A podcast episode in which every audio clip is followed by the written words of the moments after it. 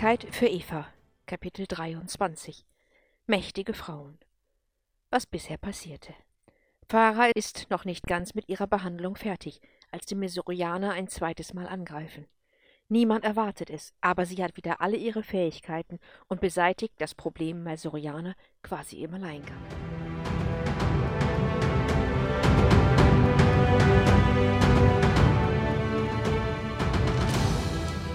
Episode 66 Anmerkung des Autors In dieser Episode werden die Namen der Hüterinnen benannt.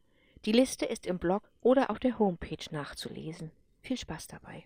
Bevor Farah die Venus endgültig verließ, sagte sie Eva noch, dass Theresa nicht wie ursprünglich geplant in die Ausbildung genommen werden würde.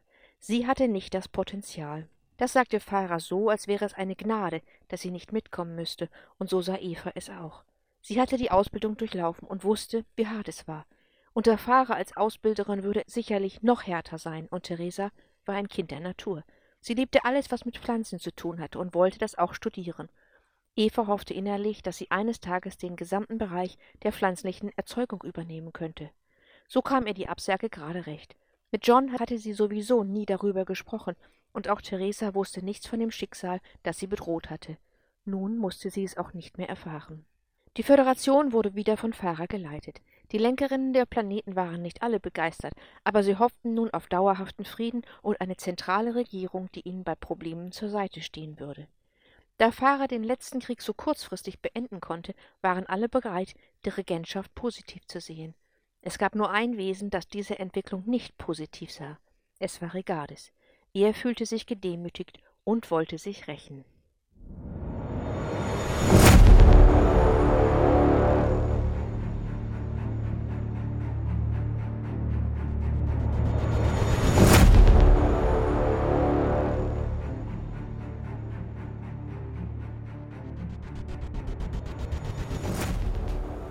Er begab sich also zu den Mesorianern und versuchte sie für seine Idee, die Vernichtung der Menschheit und die Übernahme des gesamten Territoriums zu begeistern. Die Mesorianer verweigerten ihm jedoch die Gefolgschaft.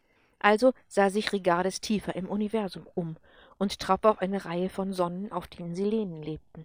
Silenen waren Wesen des Lichts. Sie hatten kein Interesse an den Planeten der Menschen, da sie ihre Sonnen bevorzugten, aber Regardes versprach ihnen, mit seinen technischen Möglichkeiten mehr Sonnen zu erstellen – wenn sie ihm nur folgten.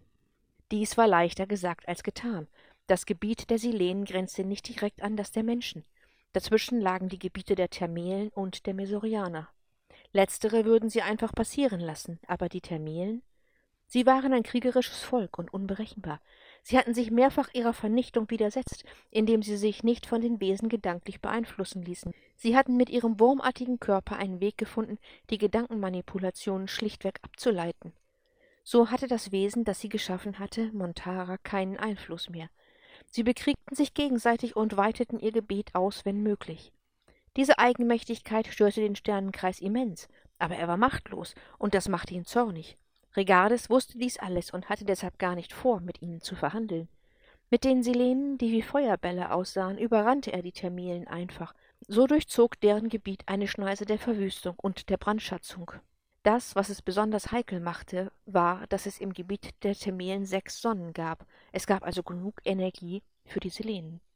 Danach zogen sie durch das Gebiet der Mesorianer, unbehelligt und ohne Kontrolle.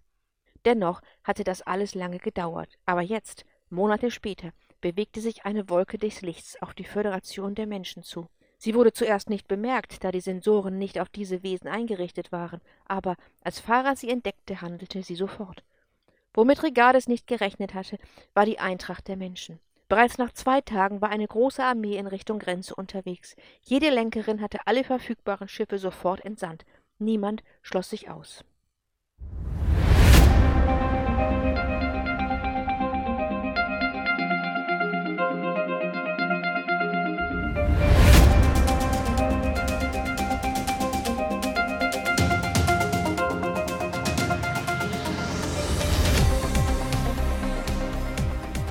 Das zweite war, dass sich die Thermelen inzwischen an ihre Schöpferin Montera gewandt hatten.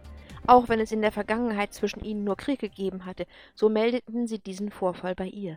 Sieben ihrer Planeten mit allen darauf lebenden Thermelen waren zerstört worden. Sie waren verbrannt, als die Silenen sie passierten, und man war sich sicher, dass der Weg so dicht an ihnen vorbei gewählt worden war, damit Rigardes seine Macht demonstrieren konnte. Er wollte, dass ihn alle sahen. Er wollte, dass sie Angst bekamen. Handeln, ohne gesehen zu werden, hatte für ihn keinen Wert. Er brauchte den großen Auftritt, um sich zu rächen.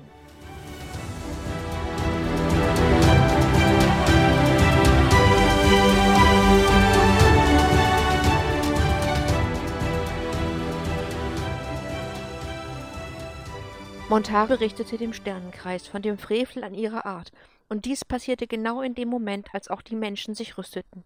Sinea informierte Masirius, und der stellte sich den Silenen in den Weg. Ihr Schöpfer, Tiberius, war mit dabei und stellte ihnen ein Ultimatum. Entweder der sofortige, kontrollierte Rückzug in ihr Gebiet oder die sofortige Vernichtung ihrer Art. Tiberius hatte dem schweren Herzens zugestimmt. Er liebte seine Lichtgestalten, aber sie durften ihre Kräfte nicht zu so unkontrolliert einsetzen. Die Verhandlung mit den Silenen war kurz. Sie hatten sich keine Vorstellung vom Ausmaß der Zerstörung gemacht, die ihre Reise auslösen würde. Sie wollten nicht, dass andere in Gefahr kamen. Die Ehrlichkeit ihrer Gedanken machte sowohl Tiberius als auch Masirius klar, dass sie nicht alleine auf diese Idee gekommen waren. Man hatte sie benutzt.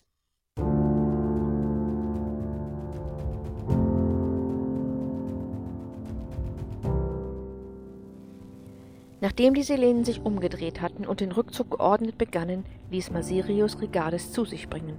Der kam natürlich nicht freiwillig, aber auch Masirius hatte Mittel und Wege, seinesgleichen zu zwingen.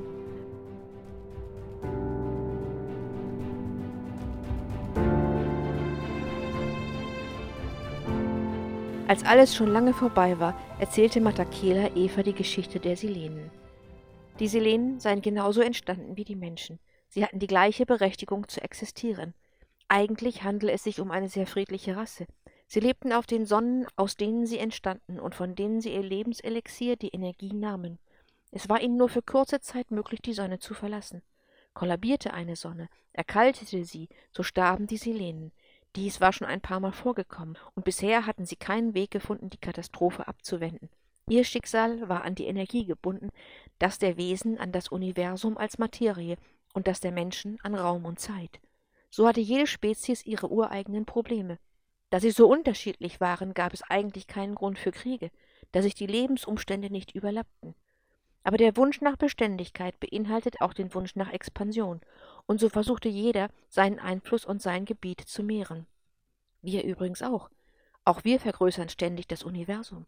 Irgendwie finden wir es tröstlich, wenn etwas entsteht, gab Matakila zu. Die Silenen entschuldigten sich später bei Farah, und was aus Rigardes wurde, wusste nur Masirius. Niemand würde ihn wiedersehen, zumindest dachte man das.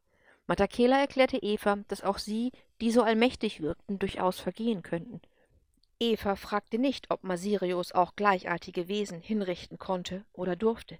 Sie wollte das gar nicht alles so genau wissen. Die Tatsache der Katastrophe entgangen zu sein, reichte ihr völlig aus. An diesem Abend wollte Eva eigentlich das Büro bereits verlassen, als sie die Idee hatte, noch eine letzte Datei zu öffnen. Eine, die sie nie zuvor gelesen hatte, von der sie nicht einmal wusste, dass sie existierte. Die Liste einer Freundin, die Liste der Hüterinnen. Eva zählte die Namen. Einmal, zweimal. Sie stutzte. Hatte Farah nicht gesagt, sie seien zwölf Hüterinnen, auf der Liste waren dreizehn. Na ja, Vielleicht zählt Iliades nicht mit, sie ist ja irgendwie die leitende Hüterin, dachte Eva. Sie war doch die Leitung. Und wenn ja, wieso eigentlich? Für einen Moment dachte Eva darüber nach, in den Tempel zu gehen, aber dann sah sie ein Licht in der Ecke ihres Raumes größer werden. Iliades? Danke, dass du die Liste gelesen hast. Ich danke dir für die Ehre, dass ich es tun durfte. Wir waren immer dreizehn, bis jetzt jedenfalls. Aber ich habe gehört, was Farah gesagt hat, und sie hat geblufft. Sie wusste es nämlich nicht. Sie sah, dass wir dreizehn sind. Bis jetzt.